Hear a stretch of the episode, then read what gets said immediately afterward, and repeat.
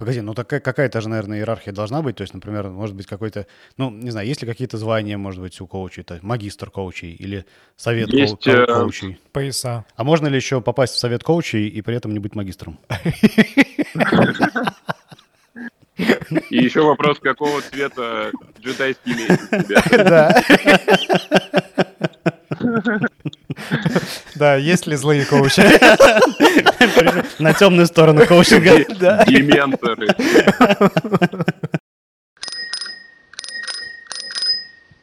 Блин, забыл. Мысль какой-то мне пришла в голову смешное и вылетело, пока мы смеялись.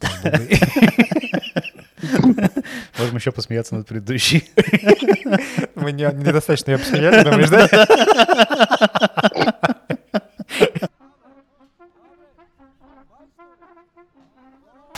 Добрый вечер. Добрый вечер. С вами Денис И Евгений. в подкасте «Вечерний нависат». И у нас гость, которого мы встречали в Черногории. Вообще он в Таиланде. Сейчас, наверное, не в Таиланде. Алексей Аносов, карьерный коуч и IT-разработчик. IT-разработчик. Да, привет. Привет. Всем привет. В этом выпуске подкаста могут упоминаться материалы, информация, произведенная иностранными агентами, содержащимися в реестре иностранных средств массовой информации, выполняющих функции иностранного агента.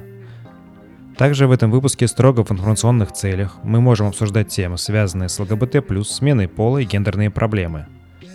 Мы упоминаем Facebook, Instagram и другие продукты компании Meta, которая признана экстремистской организацией в РФ, и, возможно, другие запрещенные в Российской Федерации соцсети и организации. Да, расскажи, где ты вообще сейчас? Э, Я сейчас в Питере. О, И э, я вот прилетел в Россию ненадолго решить свои дела. Да, э, прилетел в Россию, э, в Москву, э, смотался в Кострому, еще в Сочи успел, и вот себе. сейчас в Питере, в понедельник обратно в Москву. Очень все спонтанно и весело, и э, не знаю, как это все происходит, но я, в общем, кайфую от всего этого движения. мгм. Надеюсь, в середине сентября уже вернусь в Таиланд и спокойно преодолею границы. слушай, круто. А ты в Костроме много раз был? А, у меня, э, ну, можно сказать, что корни оттуда. О, Там есть э, фамильная дача, мгм. и, э, ну, у меня ученая база. Э, мой прадед всю жизнь в Костроме преподавал в университете. И ему на этом университете даже монумент стоит. И там многие соседи, даже какие-то... И вот день рождения, по-моему, город празднует. Э, Какие-то соседи постоянно приходят Ничего и что-то... О, а вы не родственники того самого Всеволода Аносова? Интересно. Прикольно. Вот Я несколько раз был в Костроме. Да. Ну, как несколько. Раз 20, наверное. Очень приятный город. Я ни разу не был. Но я бы хотел. Да, там интересно. Э, Город одной песни. Да, но мне кажется, что ни одной на самом деле. Почему? Я думаю, не одной, но я помню только одну. Ты, Здорово, Кострома. Здоровенько. Да, да, да, да, да. Хорошо. Вот, даже кое-что-то. да, окей. Так, а возвращаешься ты в Таиланд? Возвращаюсь в Таиланд и э, где-то там по заготовленным вопросам, где-то было, да, где я сейчас живу. Не, у нас все спонтанно, Э, я никаких думал, заготовленных вопросов нет. На ходу. Я, я сам для себя, сам для себя заготовил. Да, да, да. Э, У меня пока нету какого-то постоянного места жительства. Я в целом много где э, жил и путешествовал. И намереваюсь еще в этом году попасть на Кипр, М. а потом э, в феврале на днюху смотаться в ту часть планеты, в которой я никогда не был, и хочу затусить в Мексике. М, Прикольно. Понятно. Ну, сразу видно, что детей у тебя нет. А, ну да. Хорошо. Так, ну что, перех- Сейчас ни детей, ни, ни детей, ни отношений. Я вообще в полной свободе. Понятно. Понятно. Давайте перейдем к спонтанным вопросам. Спонтанно, давай. Где, вот, по твоему мнению, лучше жить, в Костроме или в Таиланде? Или в Черногории, может быть. Может быть. Слушайте, я так скажу, везде свои плюсы. Э, Мне очень понравилось э, в Черногории, но в Черногории я не был, получается, летом. И э, низкий сезон в южных странах это, конечно, капец полнейший. В Таиланде сейчас низкий сезон, и это лютая жара. Мгм. Спать без кондиционера невозможно. М. Хотя э, в этом же низком сезоне, ну, еще дожди бывают э, тропические, э, но м, в этом же низком сезоне есть волны, чтобы серфить. Мгм. Поэтому я здесь э, преследовал такие цели, покататься на серфе, э, покататься на байке, и все здесь складывается. А я, кстати, Да. вот э, был как раз в низком сезоне в Черногории и должен сказать, что есть один способ использования этого низкого сезона в Черногории. Да, лайфхак. Да, да, да. Можно ходить, вот все посещать красивые какие-то памятники, где-то гулять по старым э, городам, по части, ну, ну, допустим, в Будве по старому городу или Котари. в Которе, да, в Которе или в Пирасте. Очень удобно, там никого вообще нет, никого. Ну, там бывает, правда, только что один какой-нибудь ресторан работает, э, и- а иногда и не работает ничего. Мгм.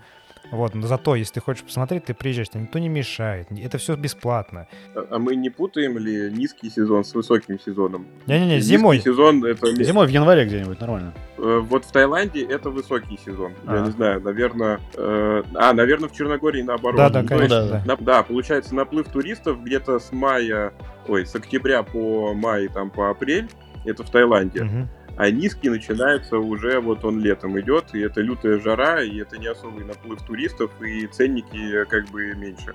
Ну да. Получается, в Черногории, наверное, наоборот. Да, да, да, Да, да. можно вот так и ездить между Черногорией и Таиландом. Кстати. И везде Да, бесплатно кстати, да. ходить по, по всем там эти памятники смотреть. Да, да, да. Ты И, не рассказал самый главный и- и ни- никогда не купаться.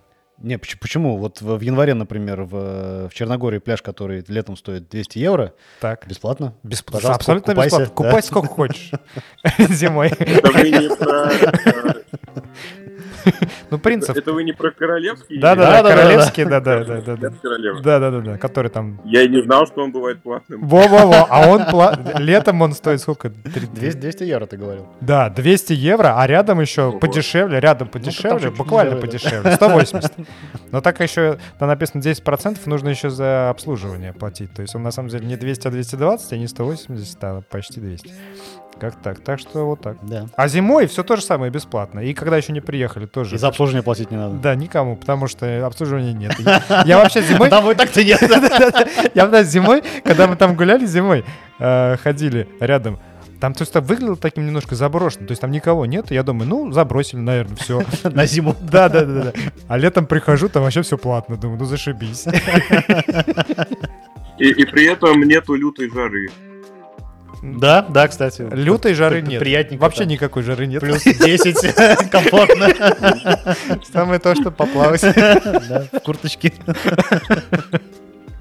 Ну, мне было норм, кстати. Я в январе в море купался, вот, в Будве. Ну Вот, как раз на, на, Коро- на Королевском пляже бесплатно. Можно, да. Да. Затусить. Ну, Ну, Да, Ну, отлично. да, да. Окей. А где, кстати, вот жить, э, ну, как сказать, дешевле? В Черногории или в Таиланде? Это, кстати, тоже зависит от сезона, логичным образом. Ну При наплыве туристов, получается, я неплохо устроился. То, что в Черногории я жил с октября по, вот, по май, а потом как раз-таки в Таиланд уехал. И, наверное, примерно то на то и получается. Хотя, э, ну, еще при учете того, откуда основной доход идет, да, и все эти конверсии валюты, э, с евро посложнее наверняка, да. Но у меня еще очень, очень удачно везде происходит. Там тоже жилье, например. Э, В Черногории я жил. э, Мы первые, кому сдавали жилье, это э, пенсионеры, пара. Они русские, и вообще дом в основном хозяева русские, которые вот летом приезжают отдыхать. Мгм. И, ну и по сути мы в рублях договорились, и как бы там скачет, не скачет этот курс, мне было уже все равно. А доход у тебя в рублях, получается. Основной доход в рублях, да. Ну, и клиентура вся, да, в основном в рублях. Неприятненько. Мгм. Да. Ну, что, как есть. Переводим в доллары, инвестируем, ищем максимальную выгоду. Ладно, а кофе? Где вот э, тебе больше нравится? В Черногории или в Таиланде? Или, может быть, в Питере. Да, или в Костроме. Сейчас мне нравится в Питере. В Питере вот тут, тут есть кофемашина.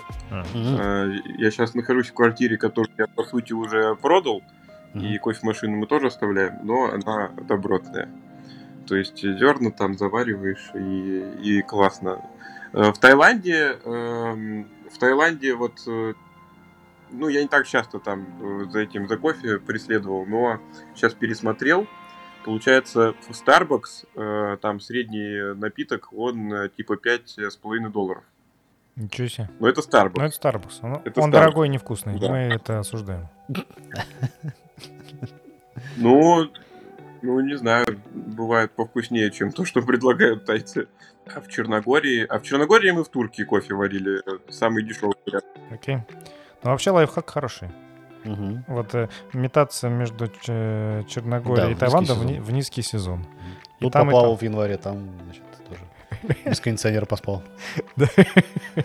Да-да-да. Да. Отлично. И недорого. Да, да, да, да, да. А что для тебя было неожиданного в э, Таиланде? Ты прям вот приехал и не ожидал, что там оно есть. Ну, во-первых, я не ожидал и не был в низкий сезон в азиатских странах. И Мгм. не ожидал, что это лютая жара и то, что действительно спать без кондея невозможно. Мгм. Это первый момент. Еще есть момент, э, связанный с тем, что ты когда у Тайки спрашиваешь, ты леди-бой или нет, они воспринимают это за комплимент. Потому что чаще всего э, леди-бои, они в разы э, сексапильнее, женственнее и так далее.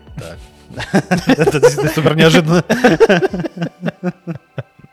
Вот, да. Окей. Даже не знаю, что после такого спросить. Это а как э, вопрос, э, как- как контекст вопроса? Ну, То есть ты, допустим, зашел в Starbucks За- и За говоришь... кофе ты, Да, кстати, кто? И там написано что-нибудь такое, на, как обычно, на кружечке. И ты спрашиваешь, а вы, ты, кстати, ледибой или нет? Почти. Это, это скорее в Тиндере частый вопрос. А, А. У меня спонтанный вопрос. Так. А, Мы в одном из наших предыдущих выпусков обсуждали Таиланд и выяснили, что ледибои, они очень хорошо играют в волейбол. Ты пробовал с ними играть в волейбол? Можешь ли ты подтвердить или опровергнуть это? Как-то не, не сложилось, не знаю. Понятно. Ладно, будем продолжать Но исследовать. я бы сыграл. Я сам в волейбол хорошо играю. Вот. Я еще когда жил э, в Чехии, э, что-то даже какой-то круглый год занимался пляжным волейболом. Мгм. Там были корты эти крытые, какие-то над- надувные. И, ну, в общем, это было весело. Круглый год занимаешься пляжным волейболом в Праге. Да круто вообще. да. Это знаменитые Мгм. песчаные пляжи Праги. Да, это прям реально знаменито. Городецкие. Волтава, да. На пляжском, э, на чешском взморье. На океаническом побережье Чехии. Хорошо. Серфишь и играешь в волейбол. Красота. Да, окей. Еще было весело, кстати, как-то я в Чехии сплавлялся. Так. Куда? В Черногорию? Без особых... В, горы сложно, наверное, было. Особенно трудный сплав. Против сечения. Та- так и докатился. На самом деле, интереснее было не куда, а как. Потому что мы, э, не знаю, как это называется, каяк. В общем, меня посадили с э, обкуренным чехом. Так уже И он интересно. постоянно... Да, и, и он постоянно этот э, лодку переворачивал. Ага. Зачем? Ну, хреново у него с восприятием баланса было. Не знаю, А. это зависело от травы или не зависело. Но в целом э, хотелось в какой-то момент просто веслом по башке дать уже и плыть самому. Он утонул. Что случилось с Чехом? Короче, мы осуждаем употребление всяких веществ. А, Видите, точно. к чему это может привести. Да, да, да, да. А, вот, кстати, еще один удивительный факт. Так. Погодите, раз уж вы осуждаете. Давай, давай. Так. В Таиланде запрещены э, электронные сигареты. Так, Э, То есть трава там разрешена, а электронные сигареты запрещены. а, а как? Вот, да, и, Извините. и сейчас полный легалайз, э, полный легалайз травы, на каждом углу ее продают. Так, мы осуждаем. И Запрет, мы- запрет электронных сигарет? Нет. Да. А, Легалайз травы мы осуждаем. это. Осуждаем, Да, осуждаем. употребление, вот, пожалуйста, не употребляйте. Это приводит э, к чему-то нехорошему. Вот, э, да, приводит к тому, что ты едешь значит, в Черногорию на, на, этом, на каяке и Да. переворачиваешься все время. Кому это надо? Да, Из переворачиваешься. Чехии, да. Из Чехии, да. Да, и смеешься. И смеешься. Как дурачок, вот. А смех без причины, сами знаете. Признак легалайза. Да. Да, да, да. Да, электронные сигареты мы тоже осуждаем. Я лично осуждаю электронные сигареты. Надо Я тоже. Везде их запретить нечего, потому что... Хватит. Да. Окей. Хорошо. Нефиг. Любим запрещать мы. Да, да, да. В нашем подкасте. Нам только дай. Мы все запретили. Сербкомнадзор.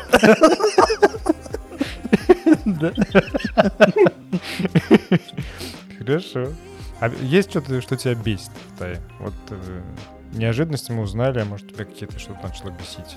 Ну, жара прямо бывает очень бесит. Ну да. Что еще?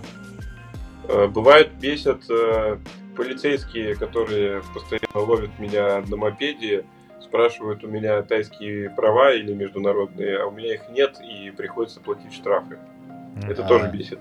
Так, а меня в планах э, сделать права, и это скоро перестанет меня бесить. Да и низкий Кажется, сезон скоро пройдет, сэкономить. и тоже жара перестанет бесить. Да, а мне Да. кажется, знаешь, ты, ты еще это, они просто, ну ты же выделяешься явно среди тайцев. ну да, они, И они видят, просто друг таец. передают. Они говорят, слушай, ну сегодня что, будем штрафовать? Э, Надо что-нибудь заработать. Да, да, да. Будем штрафовать? Нет? И говорят, ну ладно, Да, пускай, да, сегодня да. пускай катается. Ладно, Мгм. завтра, завтра у нас деньги кончатся, и мы, значит, это штрафанем. Ну, кстати, сейчас очень много, во-первых, русских э, в Таиланде, и, во-вторых, э, есть чаты, которые постоянно мониторят, где эти посты сейчас активно стоят. Интересно. Так что, так что мы тоже кооперируемся. Ну, понятно, да, да, да, да, да. Надо сделать, можно сделать Смотри, сервис такой в Там Яндекс приложение, да, да, да, да. Яндекс Мопед. Да, да, да. И там плавающие эти. Там, я думаю, что есть сервис Яндекс Трава. Нет, мы осуждаем. Ты думаешь, они, они совмещены? думаешь, да? О, Да, этих чатов Яндекс.Каяк. сейчас тоже тьма тьмущая. Да понятно все. С вами. Да, Да. ясненько, ясненько. Вот так вот в Таиланд теперь ездить. Ну хорошо, теперь к серьезным вещам Да. перейдем. К коучингу перейдем. Да. Как ты попал в коучинг? А, Вообще, мир коучинга мне открылся после э, интересной моей личностной трансформации.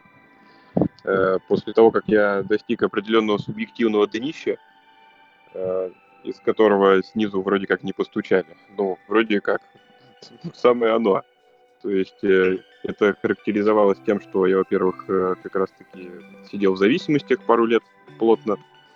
В пике я весил 120 килограмм, Э, Сейчас э, вешу 75 стабильно, ничего для этого особо не делая.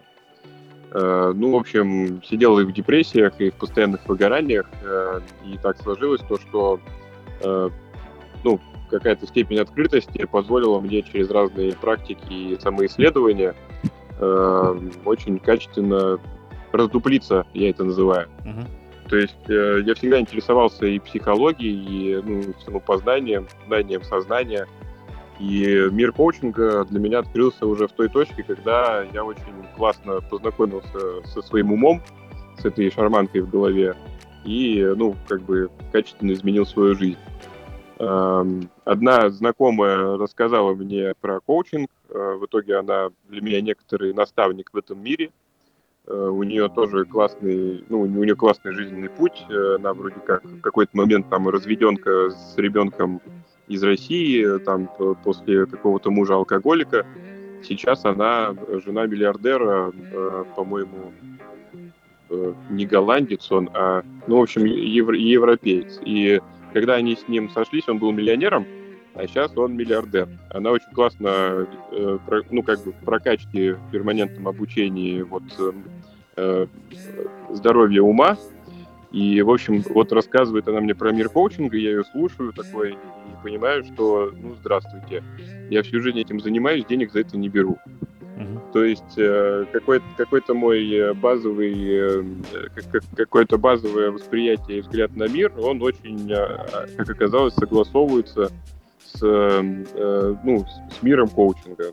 И я отучился на коуча, и потом оказалось, что вокруг этой темы очень много стереотипов, и уже репутация даже самого слова где-то подпорчена. Но, в общем-то, это все путь. Э, поэтому, ну, вот, вот так я попал в мир коучинга. И при учете того, что я, ну, как бы технарь, да, большую часть э, своей карьеры я занимаюсь разработкой, э, у меня очень прикольно это сложилось с моим, со всей моей карьерой.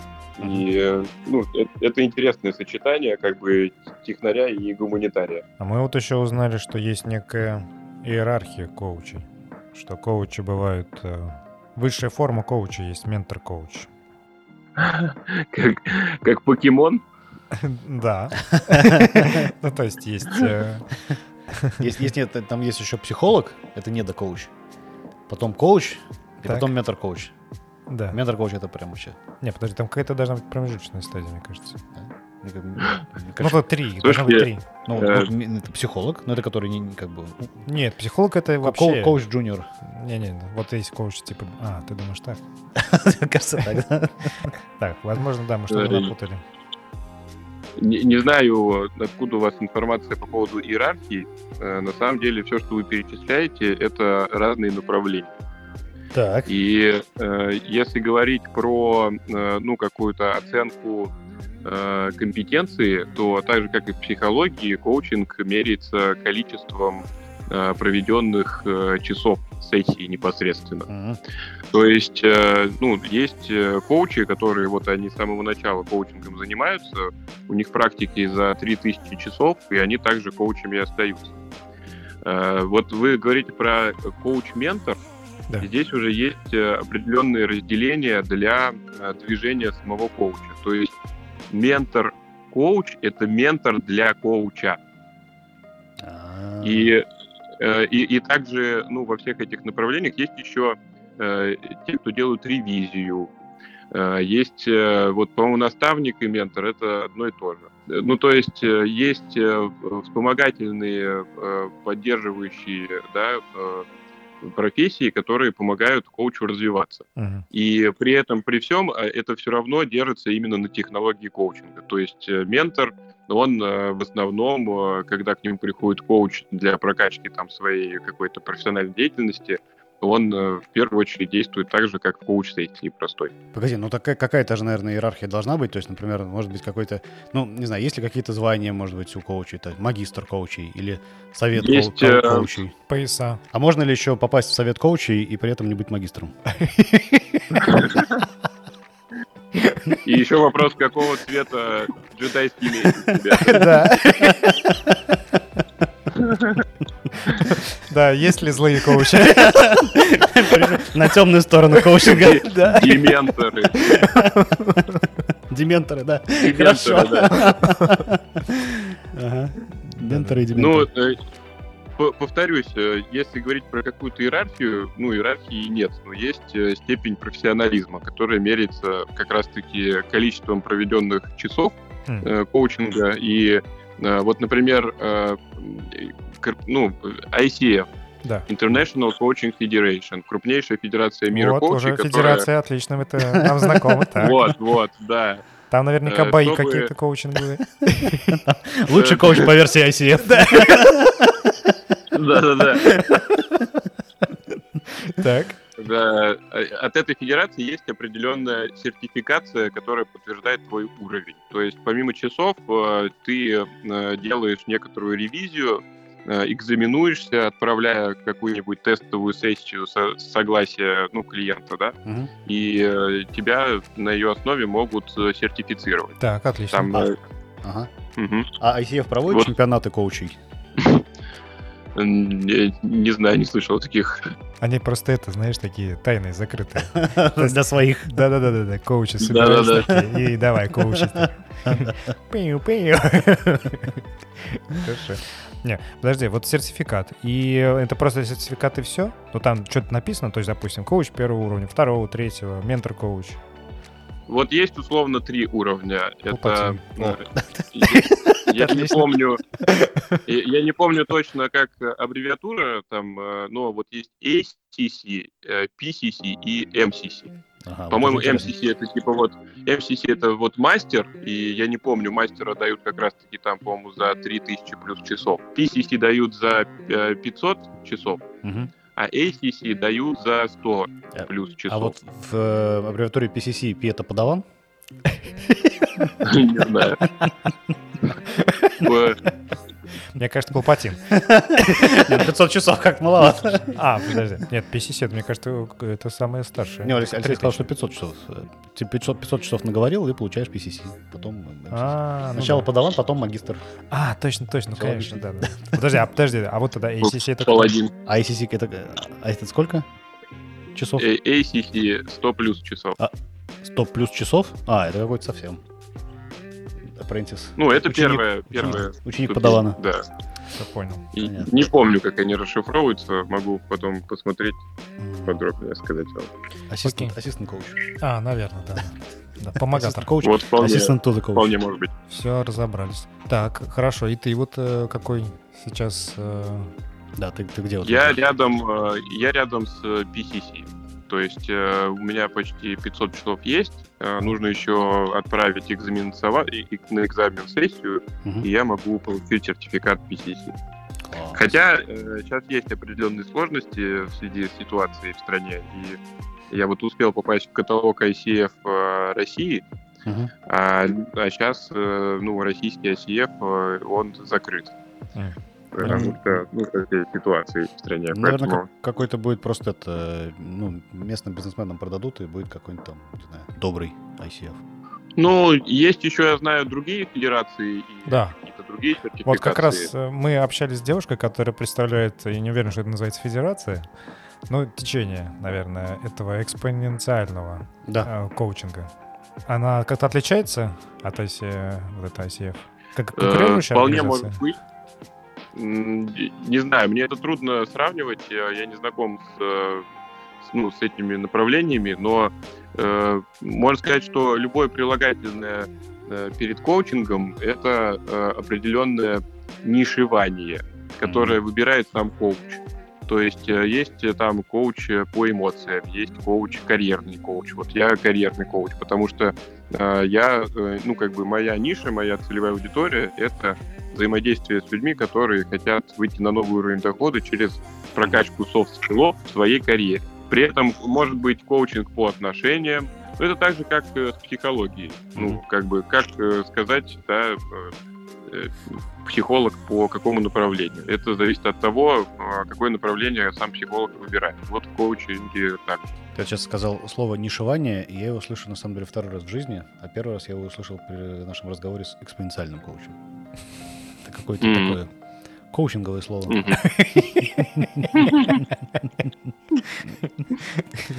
Хорошо, слышишь, человек говорит ниш- нишевание, он скорее... Такой, Ты коуч! Да-да-да. Когда чемпионат? Закрытый. Ну, мне кажется, это маркетинговый э, термин. Ниша, определение ниши. Ну, да, да, Да-да-да. так и есть. Маркетологи и коучи, что-то у них общее есть. Они нишуются, федерация у них там. Собираются и нишуются. Да-да-да. Так, Твоя тусовка. да. Смотри, а вот ты работаешь со всеми, с мужчинами, с женщинами? Или у тебя какая-то есть специализация? Я работаю со всеми, э, ну, если вообще вот как-то грубо, это все субъективно, но если как-то вот грубо оценивать, в, основно, в основном э, ко мне приходят женщины. Э, наверное, в силу какой-то вот э, своей природной э, большей открытости и прокачанности, умению вообще транслировать э, свои состояния, рефлексировать и при, при этом это ну, никак не говорит то, что это у них лучше, а у мужчин хуже. Я, наоборот, э, слышал такую, ну, как бы теорию, не знаю, как ее проверить, но слышал о том, что на самом деле мужики, э, они в разы эмоциональнее и восприимчивые зачастую, чем женщины. Ну. Но э, мужику где-то труднее, у него хуже развит навык вот этого вот трансляции состояния. Ну, мужикам проще собраться и за гаражами поплакать. Как мы тут выяснили в одном вот, из предыдущих да. выпусков. Да-да-да, у нас э, сейчас есть некая новая мускулинность. Вот она... Четвертая, по-моему. Да, четвертая, она позволяет это делать. Да, и без зазрения, без осуждения. Да, да, да, да. Четвертое это что, градация мускулинности? Да, да. А, оказывается, есть, да. да. Была промышленная мускулинность, аграрная мускулинность, а теперь вот, короче, постиндустриальная. Новая. Новая мускулинность. У нее пока, да, название только новое, она, наверное, как его переименуют потом, когда она уже постареет. Как гаражная какая-то. Да, интересно. Ну, не знаю, или медийная какая-нибудь. Ну, какая-нибудь такая, да. Ну, то есть, короче, да, мне кажется, пока мужики будут плакать за гаражами, они не пойдут к коучу. Мы. Угу. Окей. А, слушай, а как ты думаешь, вообще вот коуч для мужчин от коуча для женщин чем-то принципиально отличается? Mm, ну, тут э, все настолько субъективно. Э, то есть э, есть, это все э, субъективно со стороны того, кто хочет э, как бы в коучинге себя попробовать, э, ну как бы, да, клиентам. Uh-huh. И настолько же субъективно от самого коуча зависит. Uh-huh. И э, тут нету какой-то четкой градации «я коуч для мужчины, для женщины», хотя, может быть, сам коуч, ему вот комфортнее, например, я женщина, работаю с женщинами. Может быть, вполне. Yeah. Я мужчина с мужчинами. Или наоборот, я мужчина и работаю с женщинами. Может, мне так больше заходит. Ну, то есть э, это же все в первую очередь вот от, от самого человека зависит, какие у тебя энергии, какие слова, какую терминологию я использую. Для кого-то вот это вот э, моя личность заходит больше, а для кого-то не заходит. То есть, э, ну... Ну, все понятно. Я бы... Анархия. Да. Никакой цветовой терпицации штанов, ничего. Если нет... Нет цели.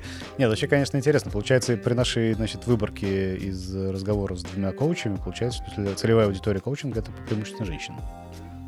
Получается, что так, да. Ну, по большей части, потому что женщины больше где-то вот, я, как я говорю, ну это мой вывод такой.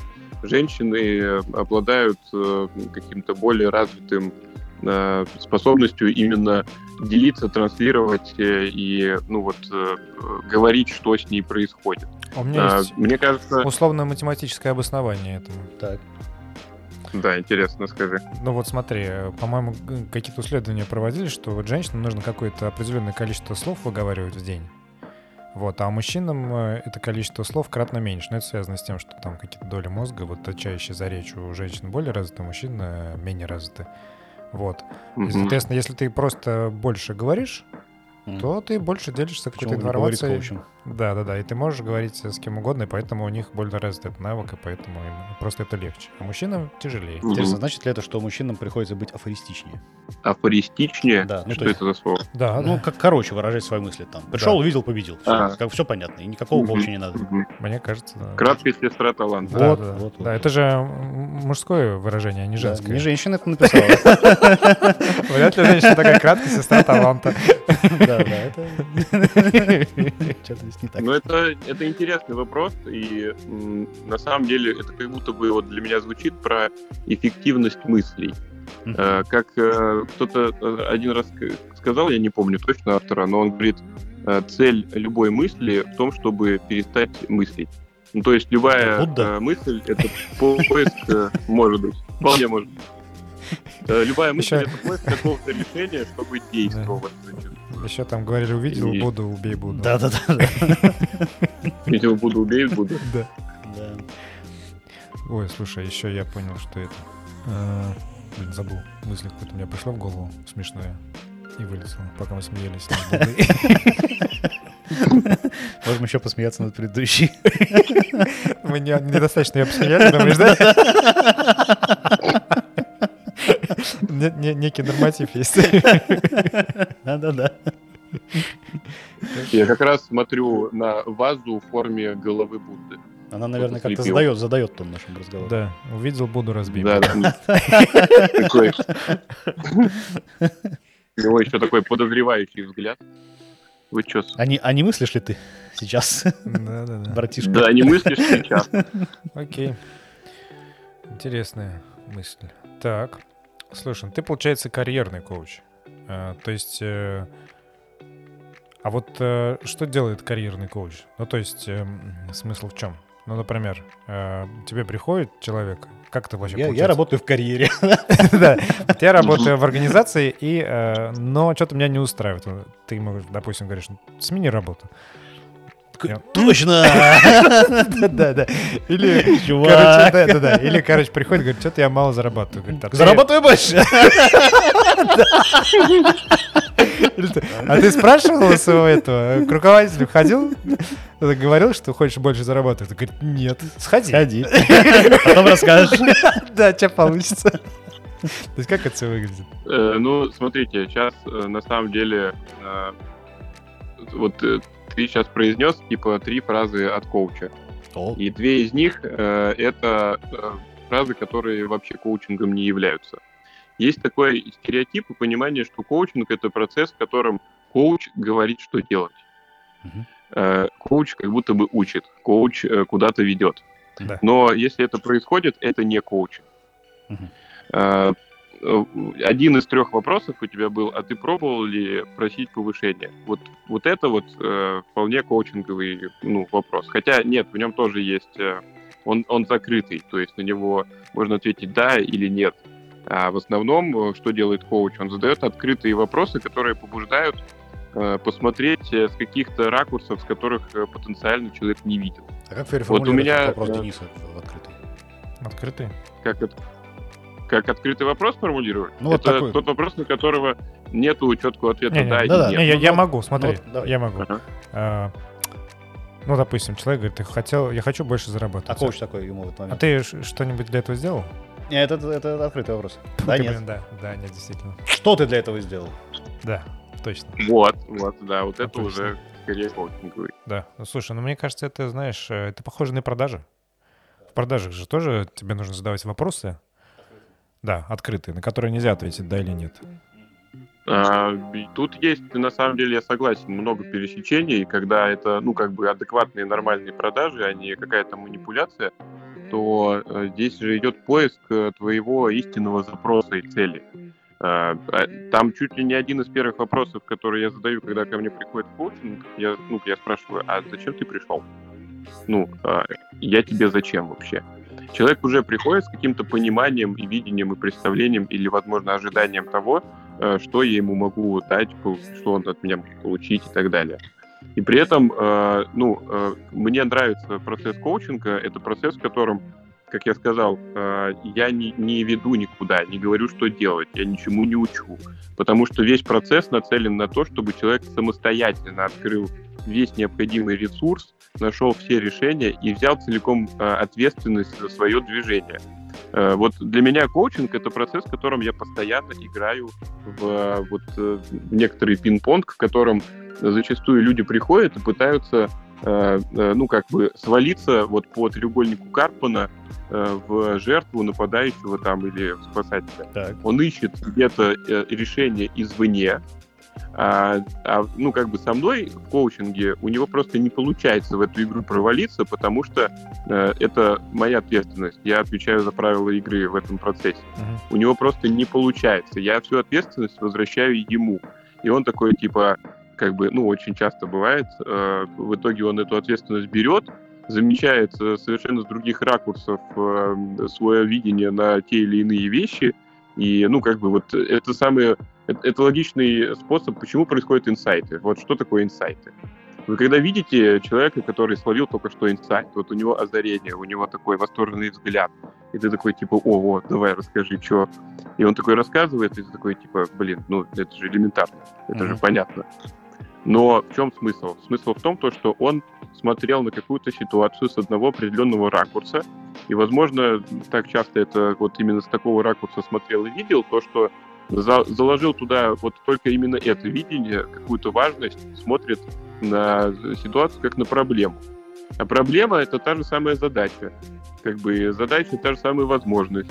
Ну, вопрос в том, каким словом ты это называешь, э, какую э, важность ты в это закладываешь и что ты хочешь с этим делать. Поэтому э, вот он инсайт словил, сейчас, да, закончу мысль, он словил инсайт, и просто он очень долго смотрел на это только с одного ракурса. Открыл другой ракурс и, ну, как бы, и, и словил озарение, типа, блин, а что, так можно было? А это же логично, это же реально так, это же просто, ну, как бы я почему-то не смотрел с этого ракурса. Слушай, а вот значение имеет э, обстоятельства, в которых происходит коучинг? Ну, допустим, высаживается группа мужчин, которых ты коучишь, э, или там женщин, да, женщин, высаживается группа женщин на остров необитаемый, ты разбиваешь их на команды две, и, э, значит, ограниченное количество ресурсов там, еды не очень много, вот, ты выдаешь им задание, а, да, нет, ты задание не выдаешь. Ты с ними разговариваешь, они сами себе э, ставят задание. Вот, потом, если они удачно выполняют, ты выдаешь им э, ресурсы. Если они неудачно выполняют, то сегодня не едят. Ну, что-нибудь такое. Угу. Такая выживательная программа. Ну да, да, мне кажется, полезно было. Э, я сейчас не понял. Это, это сейчас звучало как э, этот сериал э, «Игра в кальмара». Да.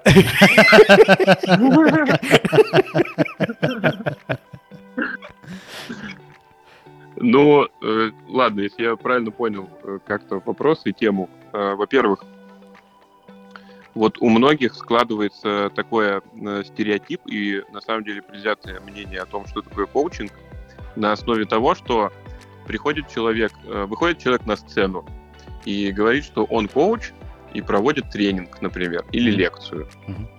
И, э, ну, я хочу подметить то, что он может позиционировать себя как коуч, может, он проводит коуч-сессии, там, персональные, командные или групповые, но э, на сцене вот в этом процессе это не коучинг.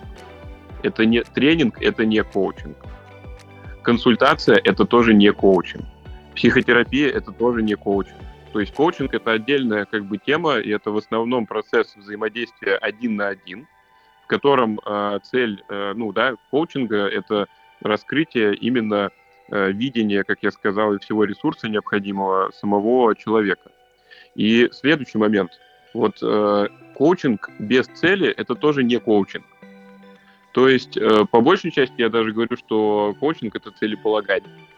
И э, у меня часто бывает то, что большая часть сессии, которая длится час, она проходит э, на выявление того конкретного понятного результата, который человек хочет получить в конце этой сессии.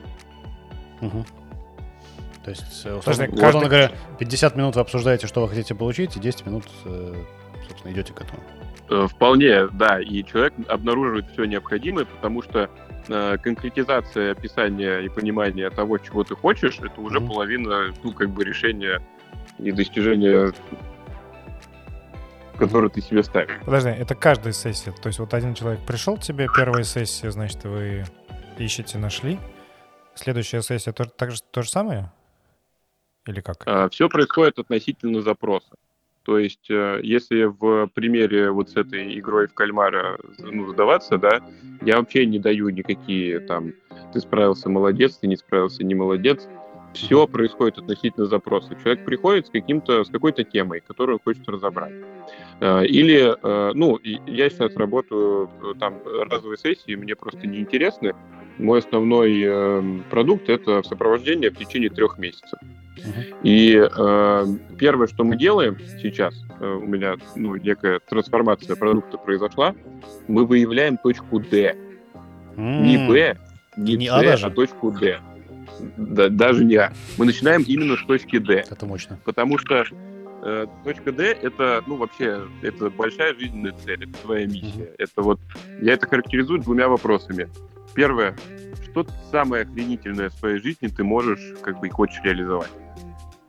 И второе, э, вот будучи на своем смертном одре, когда ты понимаешь, что все, запал иссяк, uh-huh. э, вот задаешься вопросом, а о чем бы в своей жизни я бы пожалел, если бы не реализовал это. И э, вот, это, э, вот это вот прояснение, это очень мощная штука на выявление истинной мотивации. Э, то есть э, тоже вот э, кто-то думает, то, что тренер, там, коуч, да, э, это человек, который такой вот как, как в спортивном зале такой, да. давай, ты сможешь, ты будешь, и он тебя натягивает, короче, мотивирует, типа, но это мотивация извне, она фальшивая. Как бы она может здесь сработать, но на самом деле на внутреннем сопротивлении э, на это тратится очень много ресурса. А когда мы выясняем твою истинную как бы мотивацию, твои истинные желания, то э, единственное, что мне э, приходится после этого делать, это напоминать, как бы вот ты вот это вот себе туда себя направлял, это действительно то, что ты хотел, у тебя как бы это действительно это стоит, Мгм. как бы это это реально твое. И здесь очень оперативно, как бы, ну, мы когда обнаруживаем, что это то самое, то никакая как бы мотивация извне просто не нужна. Мгм. Да. Поэтому вот мы выявили точку D, какую-то миссию, потом выявляем точку С. Это твой лайфстайл в этой точке большой жизненной цели, да, что ты там делаешь, э, откуда у тебя деньги, как ты там живешь, что у тебя по другим сферам жизни. И уже после этого мы ставим точку Б, это конец нашего взаимодействия по истечении трех месяцев. А а уже от этого мы смотрим, что у тебя сейчас относительно точки Б, что тебе надо пройти, э, какие ты видишь темы необходимые для разбора, чтобы тебя продвинуло. Ну и идем уже в процесс. То есть э, э, вот э, в моей да, ответственности как коуча это вот качественная поддержка, которая очень, ну, как бы легко на самом деле выражается после того, как мы выявили твои истинные желания и цели. Если говорить про нишевание, то можно ли твой метод назвать декоучингом? Да. Да-да-да. Слушай, Э, Апдейт. Я это называю, у меня есть разные тоже терминологии. Я называю это апдейт субъективной системы личности. Ну, так. Э, ну, не знаю, декоучинг, мне кажется, проще. Мне Ну больше да, нравится. Надо взять на заметку. Хорошо, слушай. э, А вот как это в практическом применении? Ну вот человек э, тебе сказал, э, рассказал свой смысл, смысл жизни, и, допустим, он работает разработчиком.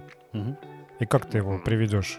То есть я, например, он говорит такой, хочу, чтобы меня помнили. Вот. Как, как Бендер Родригес такой. Поставить гигантскую статую, которая бы полыхала огнем и периодически говорила, помни меня, да, помни меня. Вот. Ну и... Достойная цель. Да, а при этом он разработчик. И дальше ты что ему говоришь? Думаешь, ну, как-то... Как это совместить-то вообще? И, ну, первое, что у меня на такую цель возникает, это желание поисследовать ее истинность. Так. потому что, э, ну, зачастую там э, за желанием какого-то признания э, скрываются на самом деле не то, что мы действительно хотим. Но, окей, ладно, можем предположить, что это истинная цель и желание человека. А, в какой бы точке, в какой бы ситуации, в какой бы позиции, с какой бы работой мы ну, не существовали, где бы мы ни находились, у нас вокруг есть наши возможности. Мгм. И э, если ты ставишь себе цель «хочу, чтобы меня помнили», ну, окей, ты хочешь, чтобы тебя, чтобы тебя помнили. Мои вопросы, а в каком виде и как это должно выражаться? То есть э, вот она, игра и начинается. Э, человек дальше может сказать, а я не знаю, я понятия не имею. Это самый частый ответ на мои вопросы. А он кстати. такой будет, а я, короче, буду оставлять комментарии кода везде. Писать, это я написал имя, фамилию. И каждый раз, когда будут натыкаться, такие, опять Петров остался. Вот он. Ох, мы будем помнить его всегда. Ну, кстати, вот, вот смотри, вот, вот ты сам и ответил на вопрос и нашел решение. Окей. Отлично. Интересное решение. Мини-коуч-сессия сейчас только что произошла. Да у нас вообще... Да, оперативно. Наш этот выпуск можно зачесть за коуч-сессию, мне кажется. Да. Ты, кстати, можешь добавить, у тебя было там сколько? Почти, по- почти 500. Да. Да-да-да, надо учесть э, в таблице. Да, да. часов. И ты можешь, э, когда будешь отправлять э, ну, дипломную работу, ты можешь просто ссылку на наш подкаст кинуть. Да, да, да. И мы сейчас, вот в конце мы должны получить инсайт. Да. Я надеюсь, точно на это. Я, я прям жду. Ага. Да, да. У меня вот э, психологический будет вопрос, потому что вот эм, мы общались с коучем, ну, с Валентиной тоже коуч. И она нам сказала, Мгм. что в коучинг э, нужно приходить людям, которые, как сказать, э, психологически на уровне, ну, а, короче, психологически нормально, у которых нет больших психологических проблем. На уровне ноль она это назвала. И когда к ней Мгм. приходит человек с психологическими проблемами, она говорит, вам, э, тебе к психологу нужно. А Вот. А, и я вот подумал, что смотри, получается, это вот юмор, например. Что такое юмор?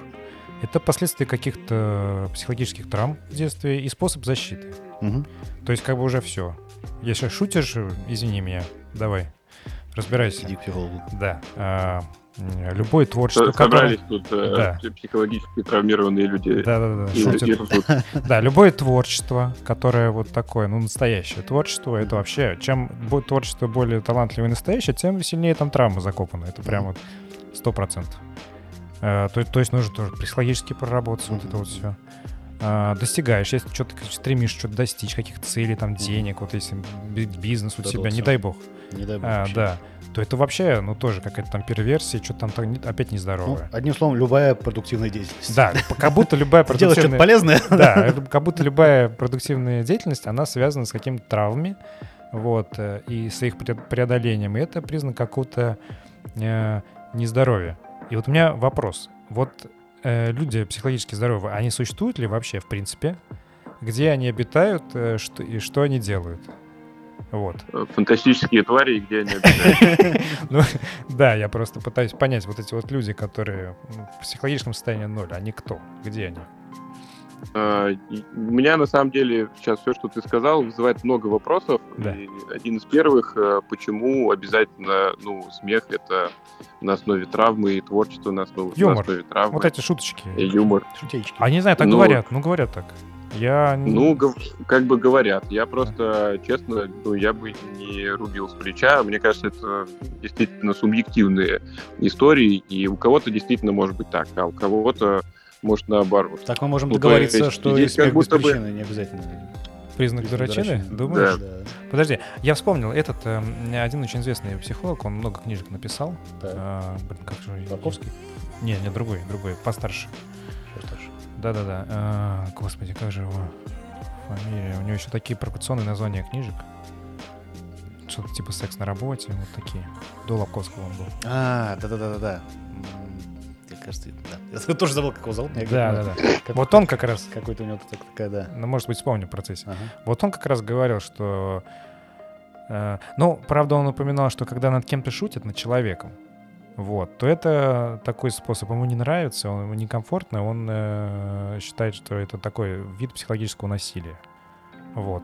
А, м, ну и вообще шутеечки — это защитная реакция. э, в лучшем случае, а вообще какая-то, ну, то что-то... Ну, э, на- наверное, у кого-то это действительно так. Но Мгм. я, я бы не сказал, что это какая-то константа, и оно только так и работает. А, Я скорее хочу, знаете, на что обратить внимание? Это такая частая история, то, что э, даже какой-то социолог выявил формулу э, качественных изменений, э, в которой, э, в которой решающим зачастую параметром является наличие достаточного дискомфорта для того, чтобы что-то менять. И э, я неоднократно по жизни задаюсь вопросом таким вот, о, как, ну, об какой-то истинной мотивации твоих действий, да, и поведения. Вот если представить, что у меня все вопросы, проблемы э, решены, у меня э, безлимитный доступ к ресурсам, там денег, э, всего прочего, женщин, что только захочешь, вот все у тебя есть. И здесь как бы вопрос, а чем ты будешь заниматься? Ну, то Можешь, есть, э, э, стать коучем. Да, например. как вариант, да. О, я нашел э, этого э, психолога. Да. Литвак. Да, фамилия. Михаил Литвак. Тоже Михаил, кстати. э, может, может, слышал, но, может, не, я не того э, этого, не, не того возраста уже. Сейчас закончу просто мысль по поводу там истинных каких-то целей движений. Я заметил, э, общаясь с вот богатыми людьми, в том числе, да, вот моя проводница в мир коучинга, Мгм. когда доступ там к бабкам, в том числе, ну, изобилие просто везде, я заметил, что вот, э, ну, их движения и действия, они как будто бы, вот они такие непривязанные, э, какие-то вот более честные, э, какие-то но это вот к вопросу, что я буду делать, если вот действительно все вопросы решены, если вот все окей, если, ну, это, вот это тоже, кстати, к вопросу о точке D. Э, типа, что я буду делать, когда у меня все есть, и, и, и денег хватает и так далее. Вот какой я, чем я хочу действительно заниматься. И тут, э, ну, как бы происходит некая такая истинная трансляция где-то себя. То есть зачастую богатые люди, они, э, ну, в каком-то плане гораздо честнее, потому что им все доступно. И ну вот творчество, занимаюсь ли я творчеством, потому что у меня какая-нибудь травма. Э, другой вопрос, что травмой называть. И на самом деле э, вот э, к вопросу о том, как мы воспринимаем боль и как мы ее переживаем. Да, особенно ну, ментальную боль. Я несколько месяцев назад переживал расставание с девушкой и проходил через свой очередной кармический круг, как я это называю. И ну, я понимаю, что есть два путя, когда тебе делают очень больно. Первый путь — это э, как бы смаковать эту боль, отвергать э, то, что тебе не нравится, как оно сложилось, и э, уходить в некоторый деструктив, а в итоге, ну, как бы вкормление какого-то своего эго и нежелание менять то, как оно где-то там есть. А второй вариант позволяет очень качественно использовать эту боль и брать оттуда энергию, которая очень быстро и кардинально вообще меняет тебя. И, ну, вот в этом плане, наверное, кстати, да, творчество и юмор может быть э, конструктивным выражением э, ну, переживания каких-то вот сильных эмоций. Ясно. Окей. Okay. В общем, психологически, какой вывод из этого можно сделать? Психологически здоровых людей нету. О, это точно. Но непонятно тогда, как, собственно, когда коуч должен отправлять человека к психологу вначале? Это Э, это, кстати, чуть ли не первая вещь, которая, ну, была у меня в обучении. Это я же получал, да, uh-huh. сертификацию проходил, учился, и это чуть ли не первая штука, которую, через которую мы проходили. Мы должны э, четко разделять и понимать, когда запрос к коучу, а когда к психологу. И у меня неоднократно было так, то, что ко мне приходит на сессию человек, а уходит с нее э, уже к психологу. Uh-huh. Но с чистой благодарностью и пониманием, что вот, ну да, вот так вот. Uh-huh. И это нормально. А Бывает, на... что... Наоборот. Э, и... угу. Наоборот. Ну, Бывает человек... наоборот. Здравствуйте, да, я вам психолога. Да, то есть у тебя от психолога приходят люди. Э, сейчас не помню, чтобы так было, но вполне может быть. Я еще подмечу то, что э, бывает часто, что человек работает и с коучем, и с психологом параллельно. Э, ну, то есть как, как разделяются вообще э, запросы? Э, и чем отличается коуч, коучинг от психологии? Э, психология, ну, психотерапия — это про настоящее со взглядом в прошлое. Mm-hmm. Коучинг — это про настоящее со взглядом в будущее. В точку D. И, э, да, в точку D в И здесь, э, ну, как бы запросы, они отличаются.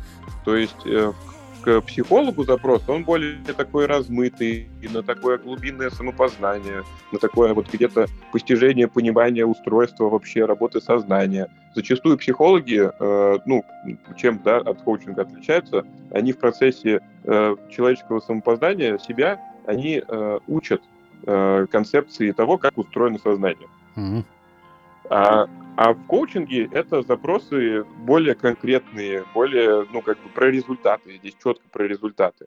И э, часто бывает то, что э, человек, у которого не решены вопросы с психологом, он в ко- к коучингу просто не готов, потому что для него это как раз-таки вот по треугольнику Картмана он э, ну, склонен э, как бы сваливаться в какие-то вот деструктивные состояния, в, там, может быть, в обидку, в агрессию, еще во что-то. Если он, ну, как бы, у него в этой территории есть нерешенные вопросы, он просто не сможет с коучем адекватно работать, потому что для него это стресс. То есть э, очень, очень часто коучинг приходит именно после психотерапии, как естественное следствие того, что в психотерапии очень классно человек познакомился, понял, как это работает, э, как бы берет от этого плюсы, и потом он хочет что-то более конкретное, что-то более результативное, потому что коучинг про результаты. И, ну, по сути, коучинг — это психология э, достижения результатов. Оперативнее, эффективнее и так далее. У меня внезапный психологический вопрос по поводу треугольника Карпмана. Ты сказал, что Да. э, человек не должен сваливаться ни в обиду, ни в агрессию. Но это относится, соответственно, к э, жертве и к э, злодею. А куда сваливается человек, который Мгм. ассоциируется с спасителем? Треугольник Атмана — это взаимосвязанная вещь, э, и, и жертва, жертва связан с, э, со злодеем и со спасителем, также и злодей связан со спасителем и с жертвой, также и спаситель связан с, э, с нападающим и Ну да, и э, они жертвой. постоянно местами меняются. Да, и это все взаимосвязано. Мгм. И повтори еще раз вопрос, куда сваливается спаситель? Ну, ты просто, ты просто вы- вызвал, э, назвал две, как бы, две, две интересные Мгм. характеристики, что как бы не надо сваливаться ни в обиду, ни в агрессию. Но я это ассоциирую Мгм. обиду с жертвой, а агрессию с э, злодеем. А как, что можно мгм. ассоциировать с спасителем в этом случае? Спаситель это, э, это такое проявление, э, на самом деле, тоже э, некой жертвенности себя в угоду другому. То Мгм. есть это такие, это такие, это шаблончики э, спасать, когда не просят. И я через это тоже, кстати, активно по жизни проходил, прохожу, и где-то тоже вот стал э, с этой профессией помогающей, как бы, потому что у меня раньше были четкие шаблончики, э, вот лезть с советами, когда не просят. А это вообще не работает и имеет ровно противоположный эффект. То есть э, спаситель, э, его деструктивное проявление заключается в том, то, что есть некоторая привычка э, включаться и решать чужие проблемы, э, ну, а тем самым где-то избегать решения своих личных. Ну да, и к тому же, когда, когда тебя не просят это делать. Да, да, особенно, когда тебя не просят. Понятно. Так, а у нас еще один вопрос есть. А, Мы заметили, что у коучей, в принципе, у каждого уважающего себя коуча должно быть много фотографий в Инстаграм. Вот, и там э, коуч, э, он или она красиво сидит, или стоит, или еще как-нибудь. А вот э, давай топ-5 идей для фото в Инстаграм от тебя, как от коуча. Блин, на- самом деле тема для меня непростая, потому что э, вот я отучился на коуча, Так, и такой... А и там такой, не рассказывали о, о, э, обучение коучингу нет. Есть отдельное обучение, и вот я отучился на коуче, и такой, все классно, круто, проводить сессии вообще офигенно. Я в это влился изначально уже с какими-то базовыми, да, пониманиями там и своей личной истории, у меня действительно круто получается. Но проводить сессии и коучинг, и продавать коучинг — это вообще разные вещи. И продажа коучинга для меня — это огромный личностный рост. Особенно при учете того, что единственная социальная сеть, которая у меня была к этому моменту, это ВКонтакте, где аватарка обновлялась раз в пять лет. Ну, то есть э, где-то вести блог, транслировать себя, свои мысли, записывать себя, там, э, сходить на фотосет. Э, с непривычки, особенно когда ты в это вливаешься, это все очень дискомфортно. Но, как бы, я вижу в этом определенные бенефиты, и это для меня тоже игра и прикол такой в личностном росте. Э, отвечу, постараюсь ответить на вопрос. ага, Да. да-да-да. Вот у меня было несколько запусков таргета, и ну, какое-то понимание сложилось. Во-первых, не надо ничего из себя изображать. Вот транслируй себя, какой ты есть. Э, Люди все давно уже считывают, когда мы пытаемся э, как-то себя показать с лучшей стороны, э, создать какой-то свой образ. Во-первых, на создание этого образа тратится очень много э, сил и энергии, потому что ну, ты где-то да, транслируешь не себя. А во-вторых, даже если ты успешно через это прошел, то через несколько лет ты можешь обнаружить то, что на этот образ, ну, как бы, приходят не твои люди. И тебе придется заново, ну, пересобирать и переупаковывать все, что ты транслируешь. Э, Второй момент — это показывать твою настоящую жизнь. Тоже без, э, ну, каких-то приукрас.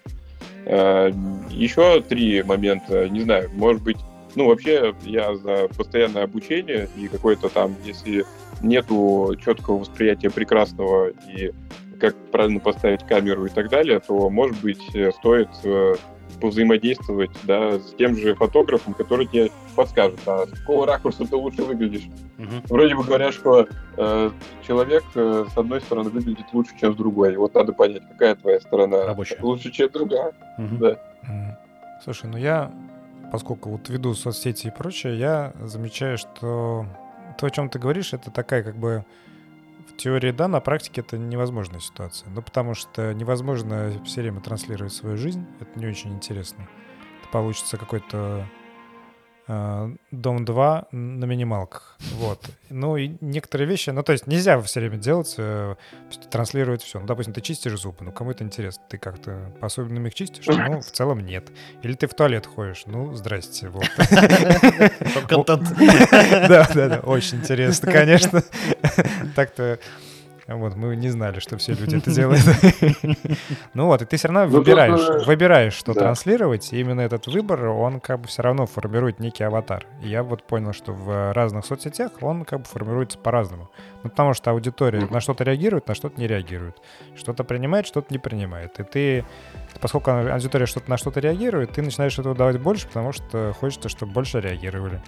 Ну вот.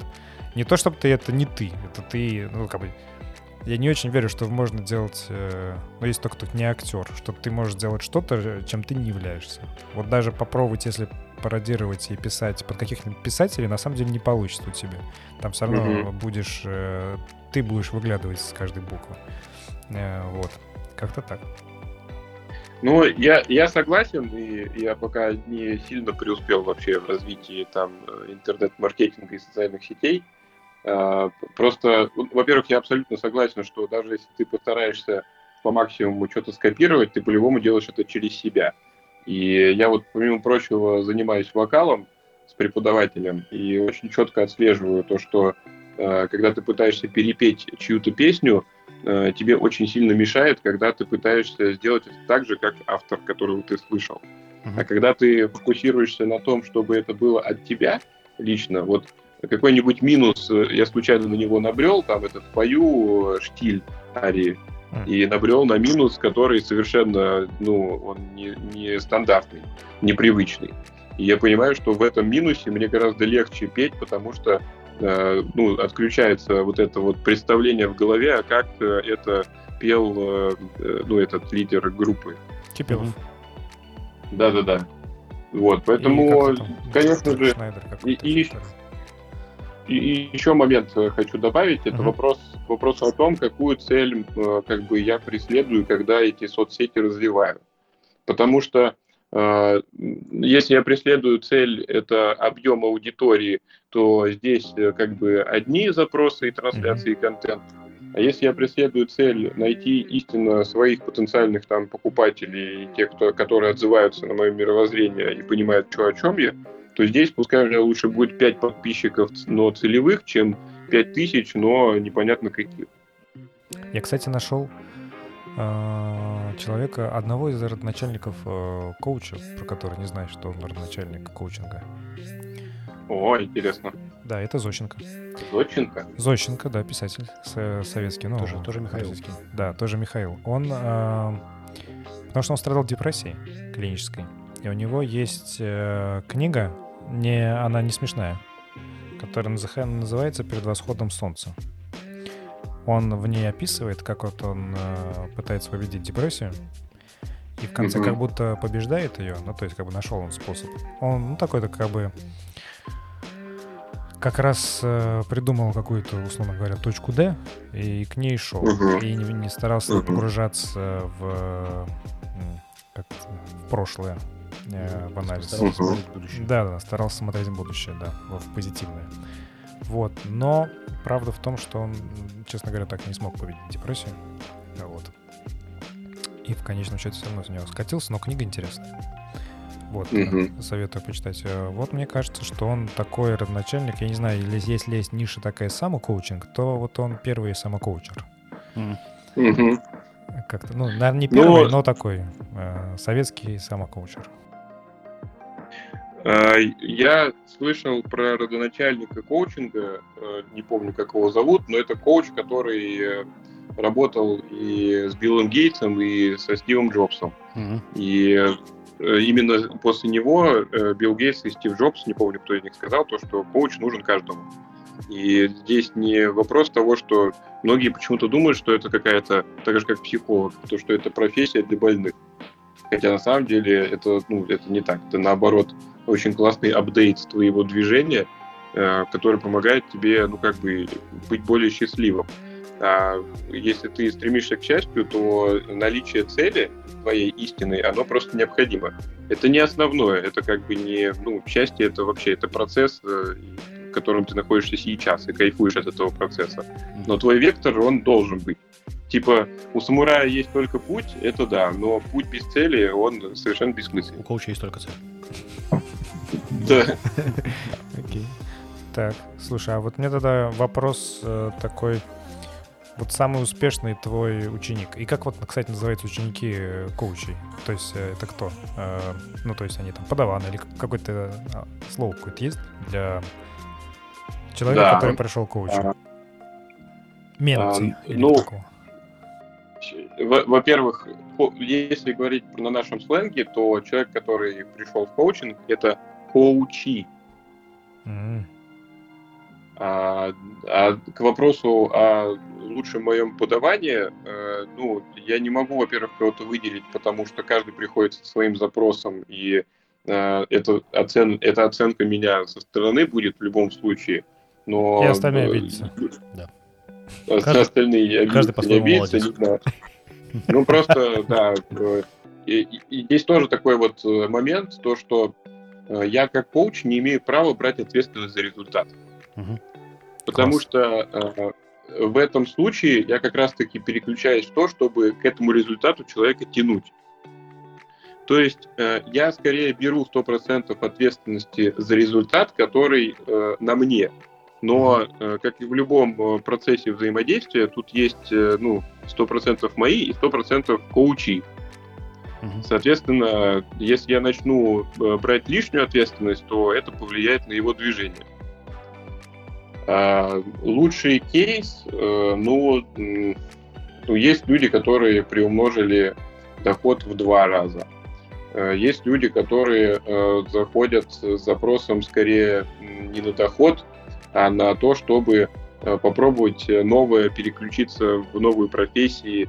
И ну, вот для них достижение то, что они, например, в доходе не теряют, но переходят в новую деятельность. А, Есть люди, которые э, уходят в предпринимательство и вот, э, ну, да, в самостоятельную какую-то деятельность. И помимо того, что у них есть основной доход, заработок э, с найма, у них э, открывается новый доход э, с той деятельности, которая им нравится. Мгм. Ну, то А есть, наоборот? И, и еще А уходит Наоборот. из бизнеса куда-нибудь, не знаю. Тибет. Ну, не знаю, куда. Куда? Куда-нибудь. Ну, такого кейса сейчас сходу я не придумаю, но в этом тоже не вижу ничего плохого, если это действительно истинное желание и цель человека. То есть э, бывает... э, просто знаете, какой момент? Ну, Мне кажется, почему я не часто такое встречаю? А, Есть много людей, и я сам через это проходил, которые э, вот доходят до, какой-то, до какого-то, грубо говоря, потолка в своей профессии, а, когда они ну, просто впадают в какую-то рутину, и им не нравится уже то, чем они занимаются. И на самом деле э, в этом случае человеку нравится не сама профессия, а тот формат взаимодействия, который у него с ней сложился. То есть, э, вот я был рядовым там разработчиком, и в какой-то момент в течение нескольких лет я уже понял, что ну, так больше продолжаться не может. Я просто нахожусь в перманентных кранчах, выгораниях, меня просто используют по максимуму, еще и непонятно за какой ценник. Но стоило поменять э, как бы подход, во-первых, э, причем, что интересно, э, получается, я взял больше ответственности, при этом э, меньше запариваюсь, э, там где-то не включаюсь в рабочие процессы, если у меня запланированы какие-то мои дела. И, э, ну и в итоге, то есть у меня поменялся формат взаимодействия со своей деятельностью, в котором я получаю больше денег, в котором я трачу меньше силы и энергии, и, ну, который просто очень выгоден для меня теперь. Поэтому э, вот те, кто хотят сменить профессию, э, на самом деле самый логичный и понятный, ну, правильный где-то, пускай это сейчас мое мнение субъективное, да, мое видение, э, путь заключается в том, чтобы не бежать от того, что у тебя сейчас есть, а найти пути э, параллельного развития туда, куда ты действительно хочешь попасть. То есть не стоит сжигать ту базу, которая у тебя сложилась. У меня, у меня это было, кстати, вот э, 4 года назад я отучился на коуча, и я такой уволился с работы. И такой думаю, сейчас я с одного скачущего коня пересяду на другого, и все будет круто. Но я не учитывал то, что первый конь разгонялся более трех лет, а второй только из стойла как бы вытащен. И был очень достаточно стрессовый период в течение полугода, где, ну, это как бы я постоянно метался, искал фриланс, всякие подработки, где-то залезал в долги, и, и при этом пытался там развивать коучинг и продавать его. А он вообще так не продается, когда тебе очень надо денег. Ну, как бы, так продажи не строятся, да? Это понятно. И, ну, в итоге, как бы, мне предложили на предыдущей работе, где я рос, э, новый проект, новую должность, его вести и за другой кост. И при этом, э, как бы, вот сейчас у меня есть основная, э, там где-то кормящая история с этим долгосрочным проектом. И, а, а помимо прочего, я оброс контактами, фрилансом, и поэтому у меня сейчас бывает то, что у меня и 5, и 6 проектов параллельно как бы по, по своей разработке. При этом я развиваю э, коучинг-сферу, при этом у меня есть IT-проекты, стартапы, э, которые очень меня вдохновляют. И там ну, я с такими людьми взаимодействую, которые просто уже достигли очень крутых результатов э, в этих сферах, и ну, грех с ними не повзаимодействовать, не поучиться там параллельно с ними. И, и помимо прочего, я занимаюсь вокалом, йогой, инвестициями, просто кайфую от жизни, поэтому Welcome в коучинг, господа. Отлично. Коучинг как ответ на все вопросы. У меня еще один вопрос, он не совсем с коучингом связан, но тем не менее. Веришь ли ты в какие-нибудь энергии, эзотерические практики, может быть, Бога? А, я могу, на самом деле, часами об этом говорить, mm-hmm. начиная с того, что, вот как я сказал, у меня пять лет назад, 4, 4 или 5 лет назад была точка раздупления. Пять лет назад, да. Э, после моего субъективного днища. Э, в силу какой-то своей открытости, э, не сильной открытости, потому что, ну, как бы я технарь, и в моей базе там советских ученых так сложилось, вот у меня шаблон, в котором все, что не может быть научно доказано, оно, я от этого был закрыт, скажем так. И, ну, в общем, моя точка раздупления произошла в интересной практике, которая, э, как оказалось впоследствии, я это только потом выяснил, э, это тибетская практика под названием випасан. Э, по сути, я просто вошел в игру некую, где вот тебе были условия, мне никто ничего не говорил, не пропагандировал, а я человек, который обычно куда-нибудь залетит и на себе попробует, и сам сделает выводы. И практика заключалась в следующем. Это ретвит молчания, это некий информационный вакуум, Э, в общем, я уехал в незнакомую мне местность, отдал незнакомым людям э, свой телефон, и в течение недели я не читал, не писал, не говорил, никому не смотрел в лицо, ел простейшую веганскую еду и медитировал по полдня. У нас был ранний подъем, час медитации, час перерыв, час медитации, час перерыв. И вот в таком режиме э, я существовал неделю.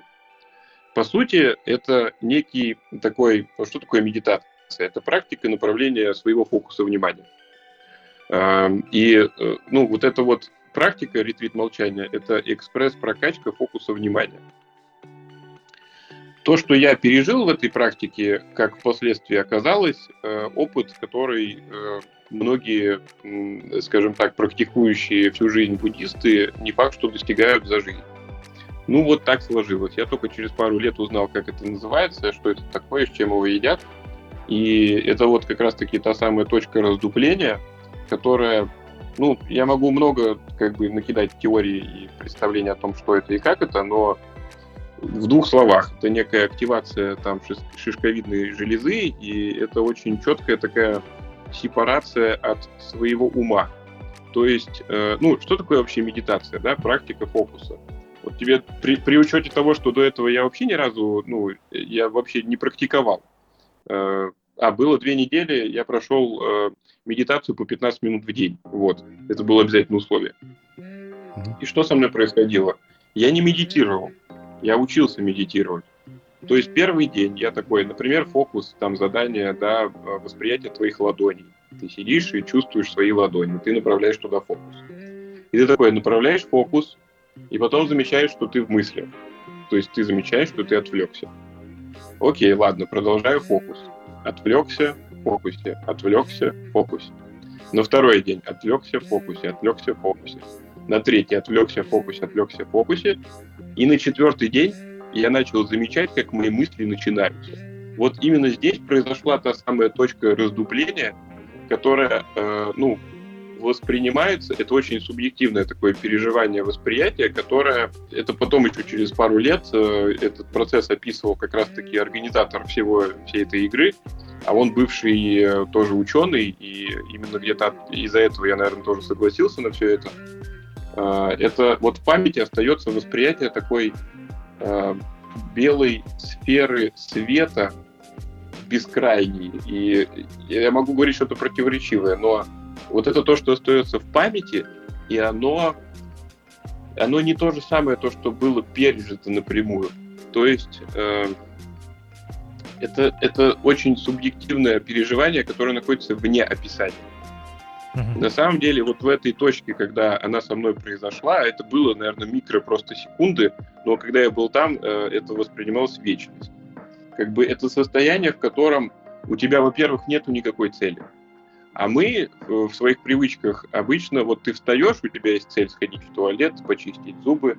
Мы постоянно существуем в режиме от цели к цели. И этот режим, э, ну, как бы, он где-то отдаляет нас от того, чтобы воспринимать и переживать реальность напрямую.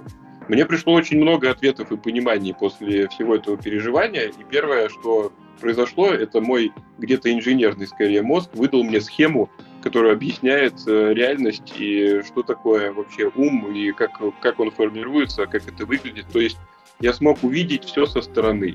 Я смог растождествиться со своими мыслями.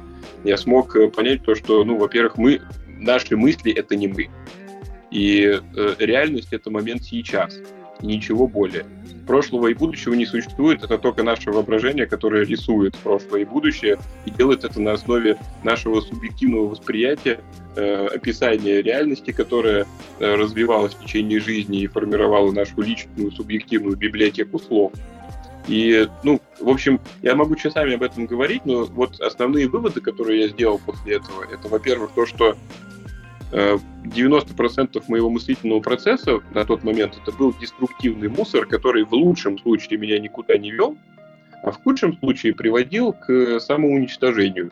Через зависимости, через э, поиск моментальных удовольствий, потому что глубоко а вот в бэклоге, да, в своей библиотеке субъективной системы личности были больные, нерешенные, не пережитые глубинные там вопросы, которые меня постоянно во все это скатывали. И э, ну, прошло пару месяцев, я начал замечать, что я обратно скатываюсь в свои когнитивные привычки саморазрушения. И тогда я уже принял э, ну, какое-то такое волевое решение, в котором я пошел, э, я создал авторский челлендж для самого себя. Назвал его «365 дней безупречности». И, ну, челлендж просто из пяти каких-то простейших шагов, нацеленный на то, чтобы каждый день фокусироваться Э, на момент сейчас, переживать реальность. Реальность это то, что вот прямо сейчас происходит.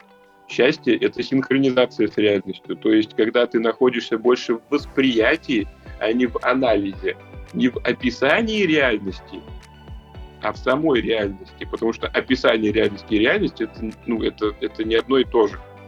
Просто так сложилось, то, что наш ум, да, и наша культура, наше умение говорить, э, да, произносить слова, мы просто договариваемся, что стол — это стол, а стул — это стул. И в разных культурах и народностях э, для этого есть другие звуки. А, и, ну, как бы ключевой момент в этом всем, в этой описательной базе, да, нашей внутренней, это то, что зачастую мы э, к этим словам начинаем иметь какое-то отношение, какое-то восприятие плюса или минуса. Вот есть стол, и, ну, по большей части, если ты его нейтрально воспринимаешь, тогда ты не тратишь кучу какой-то лишней энергии, которая, да, тебя непонятно куда ведет. А если у тебя есть субъективная там история, в которую ты целиком не пережил, например, ты в детстве э, так разбежался и бахнулся об угол стола башкой, проломил себе череп, то что ты не смог это целиком пережить, сделать какие-то выводы правильные, да, и ну, закрепил себе какую-нибудь установку, то, что стол это плохо. И в итоге ты в течение жизни, э, как только встречаешь стол, у тебя появляется какое-то напряжение. Ты давно уже даже не помнишь и не понимаешь, почему это происходит. Просто такая когнитивная привычка. Я, э, да, я углубился э, по поводу эзотерики и бога. Скажу пару слов и, наверное, ну, завершим. Вот от эзотерики я был совершенно закрыт, и, как сказал, да, вот опять же в этом переживании я осознал, что у меня был некоторый такой эгрегор антинаучности, я это назвал. Ну, то есть то, что не доказано, да, наукой не может иметь силы. Но э, сейчас у меня другое представление, понимание, что такое эзотерика, мистика, магия там. И вот вам, кстати, вселенский прикол э, из моей жизни. Э, а, я вам, может, как-то рассказывал, то, что я дважды встречался с девушкой, которую зовут Даша, и они обе родились 17 февраля. Угу. Ну вот, э, что это? Эзотерика, магия, мистика. Как бы все эти вещи, я считаю, то, что это какие-то вселенские законы, которые работают, но они просто непостижимы нашему уму. То есть, если говорить про тот же там закон притяжения, там и э, про понимание благодарности, любви, принятия, это все направление нашего фокуса туда, куда мы хотим э, прийти. А есть только фокус. То есть, когда мы говорим «я не хочу проблем», на что мы фокусируемся? На проблемы. Поэтому эзотерика магия сейчас, ну, я открыто и спокойно это все воспринимаю. Э, и для меня это, я понимаю, как это работает. Это способ снятия важности с какого-то восприятия. Есть даже коучинг, между прочим, через метафоры. Когда э, человек приходит с запросом, и у него не получается там э, уйти от восприятия э, проблемы, как да, вот проблемы, и тогда Э, мы придумываем историю, в которой вот он некоторый там герой или кто-то еще, который проходит э, через какой-то свой путь, и это очень классно работает. на самом деле это то, чем мы в детстве каждый постоянно пользовались, когда были маленькими, ассоциировали себя с какими-то героями, и тем самым на самом деле зачастую переживали реальные какие-то наши проблемы и ну, прошли через взросление и так далее. А, а те же, например, метафорические карты это, ну, это взаимодействие с самим собой. Там тоже достаточно широкий какой-то спектр, э, который можно придумать и увидеть и найти в том или ином слове и картинке, но просто что ты делаешь? Ты сначала выражаешь запрос, и такой вытягиваешь карту, и карта, она применима к любому запросу, наверняка. Но ты э, играешь со своим сознанием, и твое сознание как-то это связывает и дает какое-то направление, и ты находишь какое-то решение. И последнее про Бога. Э, верю ли я в Бога? А, я, а, я, а мне не надо в него верить, я его вижу. Ну, э, как бы это ни звучало. Я не верю в религию. Хотя, э, если посмотреть на религии разных стран мира, они в глубине своей все об одном и том же. Бога я объясняю следующим. Опять же, Бог — это реальность. Это то, что происходит прямо сейчас. И это э, такое перманентное полотно э, всех этих частиц, молекул, электронов, протонов, которые перманентно меняются, берут э, какую-то устойчивую форму. Мы сами какая-то форма, которая меняет другие формы. И это знаете о чем? Это о том, то, что количество молекул во Вселенной, оно не меняется вообще. То есть э, я состою из тех же самых молекул, из которых состояли динозавры когда-то. То есть, э, ну, есть там, да, теория большого взрыва. И типа был вакуум, потом появился взрыв, и все начало разлетаться. Вот оно как-то там разлетается, но количество вот этих базовых частиц, оно не меняется вообще. И это к вопросу о восприятии времени. Это вот тоже вот, э, ну, в схеме, в моем переживании, в точке раздупления, одна из базовых вещей. У нас есть э, какое-то представление э, о том, как течет время. Но на самом деле времени просто не существует. Есть только момент сейчас. Мы представляем себе то, что есть точка ноль, есть точка там э, смерти, пускай будет сто лет в идеальном случае. И вот мы типа где-то на, на этом промежутке находимся. Но э, это все вот эта вот система исчисления, это такая же абстракция, которую мы придумали, и еще арабы, да, придумали, если мы говорим про римские цифры. Ой, римские, э, ну, про арабские. наши цифры. Да. Арабские, арабские, да-да-да. На самом деле вот эта точка ноль, она всегда находится в сейчас. Я и я секунду назад это разные э, сущности. Как бы есть только мое представление. И следующий момент. Вы наверняка знаете то, что наше сознание, оно отстает от момента сейчас. И вот, э, скажем так, чем больше фильтрации мы каких-то навешиваем на восприятие, тем э, ну, дальше мы от прямого какого-то восприятия сейчас. Вот это вот сейчас, вот это вот все, вообще все, это и есть Бог, и я его вижу. Я его вижу в своей руке сейчас, в телефоне, в что вот банан у меня лежит. Да это все, оно как бы везде. Угу. Deus Ex телефона. Вот такая мысль. Окей. Да. Так, подожди, а дьявол? Видишь эти дьяволы? Дьявол — это такая же абстракция, как и Бог. И, и э, я вам больше скажу. Э, я стараюсь его замечать э, больше, потому что, э, наверное, в моей карте мира и восприятии есть некоторая отлетевшесть. А ну, что такое дьявол? Это как раз-таки э, это вот плохо. Это вот как раз-таки обратная сторона медали. Это вот первостепенное там где-то разделение, которое говорит, это хорошо, это плохо. И э, очень часто это, скажем так, уводит от вообще целостности. Потому что когда мы э, начинаем набирать в себе внутри э, представление о том, что хорошо, а что плохо, то мы э, стараемся стремиться и транслировать себя с лучшей стороны запрещая себе где-то проявление э, плохого. А из-за того, что мы себе какие-то проявления табулируем, мы теряем нашу целостность, и ну, в итоге это все имеет накопительный эффект, который, как бы хочешь не хочешь, мы себя проявляем по-разному, и в большинстве случаев это зависит не от нас, а от какой-то ситуации, случая и так далее. И если мы себя в чем-то, ну, как бы ограничиваем, я не говорю о том, что надо идти намеренно там убивать э, щенят. Ну, вы понимаете. Как бы здесь вопрос целесообразности, где ты и смысла. Нахрена тебе это надо? Окей. Это прям такой у нас получился пелевинская такая ставка. Да. Немножечко буддизма, солипсизма. Ну да. Есть еще два вопроса от э, нашего другого подкаста «Корешки» про книги. А. А, вот. Первый вопрос. Э, книга, которая тебя изменила до неузнаваемости. Вообще, э, я, я стараюсь фокусироваться на реальный опыт. И, э, наверное, где-то отчасти поэтому я больше читаю книги, которые э, в которых ищу их э, ну, реальное применение. То есть книги для самопознания, вот так сложилось то, что некоторые знания, которые приходят, они сподвигают на какие-то действия. И можно сказать то, что вот это вот моя точка раздупления практика випассаны, да, ретрита молчания, в нее я попал тоже через э, литературу. Э, я тогда увлекся литературой Карлоса Кастанеды. Я знал. Да.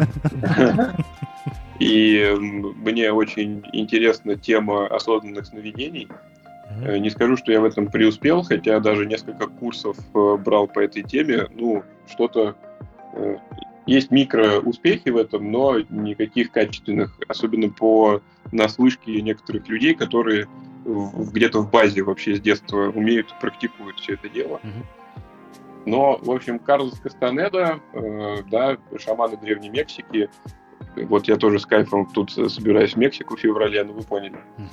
Э, и через эту книгу можно сказать то, что я вышел на статью о этой, об этой литературе от вот этого ученого, который устраивает ретриты, вот книга, которая в какой-то степени да, кардинально изменила мою жизнь. Окей, спасибо. И второй вопрос.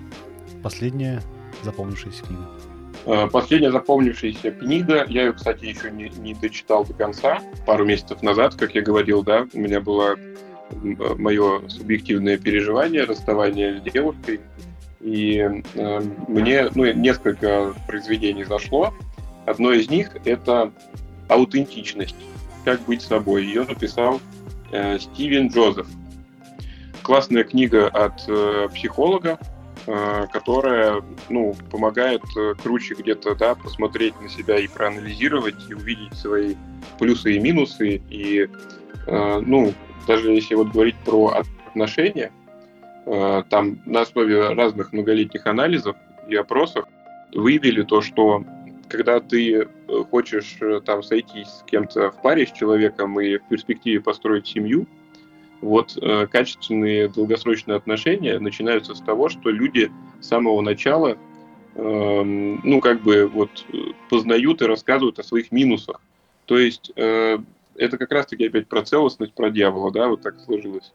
Когда мы зачастую пытаемся там построить отношения, э, они происходят через то, что мы где-то э, сходу пытаемся показать себя с лучшей стороны. А когда мы сами плохо знаем наши минусы, это не позволяет э, качественно их переживать. И особенно э, не дает никакого понимания нашему партнеру, как он может классно нас поддержать, когда ну, из нас какое-то дерьмо выражается. Мгм. Так, Поэтому, да, вот такую книгу могу посоветовать. Стивен Джозеф. да. Да, Стивен Джозеф «Аутентичность». Круто. Пошли на свидание. И Тут не надо с собой... Книжечку, книжечку возьмите. Во-первых, книжечку, во-вторых, э, не надо с собой цветы э, носить, дарить, вот это вот все. Не, это все. Да, да. Баловство. Баловство, наоборот. Домой приглашайте, говорю, приготовь мне еды. На неделю. Нет, не на неделю. Я есть не буду на неделю, тоже приготовлю. да. Сегодня мне приготовь что-нибудь вкусное, например. Ну, например, карбонару или там болоньезе приготовь мне. Мгм. Тебе приготовили? Невкусно. Переделаю. Да, да. А это уже ее проявление минусов. А теперь сделай мне из этой болоньезы борщ. Да. Тогда есть шанс построить долгосрочные отношения. Вот Да. это не- Построенные на доверии, взаимопонимании, э, знании недостатков друг друга. Да-да-да. Так, ну на этой позитивной ноте, мне кажется, можно заканчивать. Мгм. Вот. Мне кажется, что это был самый одухотворенный Экзистенциальный. и экзистенциальный, да, выпуск наш. Э, Поэтому, если вы после него... В общем, мы вам советуем после него встать и пойти к реке. Вот, и, Пойти к реке. да, подумать э, над э, И. Да, Еще подумать над выпуском, а потом в конце, когда вы подойдете к реке, вот э, перестать вообще думать. Мгм. Да. Аминь. Ну, и искупаться, например. Вот. Если по пути вы встретите Будду, вы знаете, что делать. Да. Он может быть в виде мухоморчика, например. Или вазы. Да-да-да, это знаешь анекдот про это? Про мухоморчики. Да, про мухомор и, как, не, не знаю, там, допустим, какой-нибудь боровика. Не- Нет, не знаете? Нет, да? не знаю. Ну, мухомор стоит такой, значит, э, вид боровик. Мгм. Он говорит, че, соберут тебя. Соберут тебя, срежут, соберут, срежут, и с- съедят тебя, замаринуют, и все, все, соберут, соберут, соберут тебя. А боровик такой, значит, стоит. И как говорит, ну, меня-то, может, и не заметит. А ты вот сапогом-то по... Как бы там... Не- могу сказать это слово. В общем, по сапогом по зонтик-то получишь. Да-да-да. Ну окей. А, Вот. э, Но прежде чем преисполниться и остановить э, свой внутренний монолог, пожалуйста, подпишитесь на нас, поставьте лайк, оставьте э, лайк, лайк поставьте обязательно нам.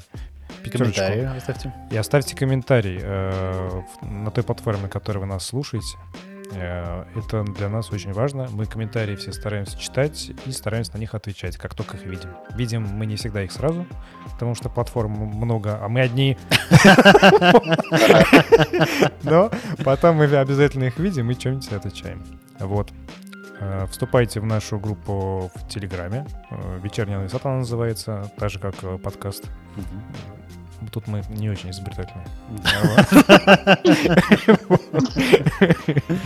Вот, там дополнительная информация, всякие бонус-контенты, что у нас там еще будет.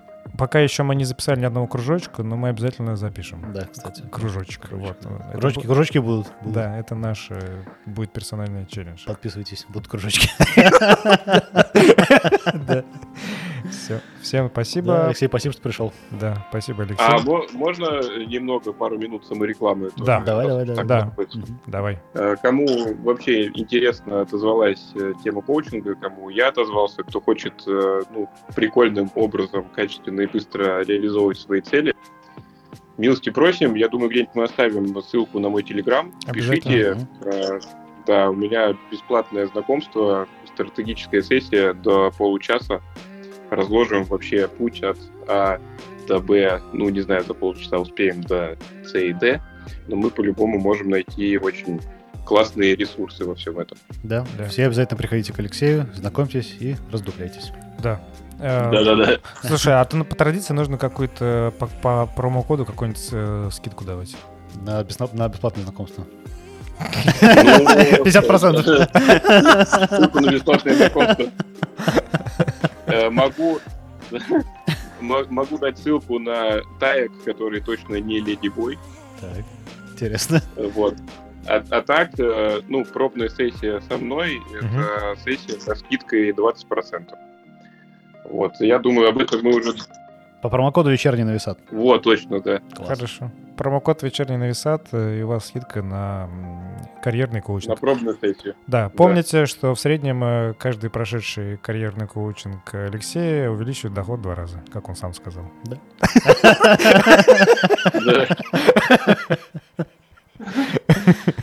Все, окей. Да. Пока-пока. Не веришь? Не веришь? Попробуй.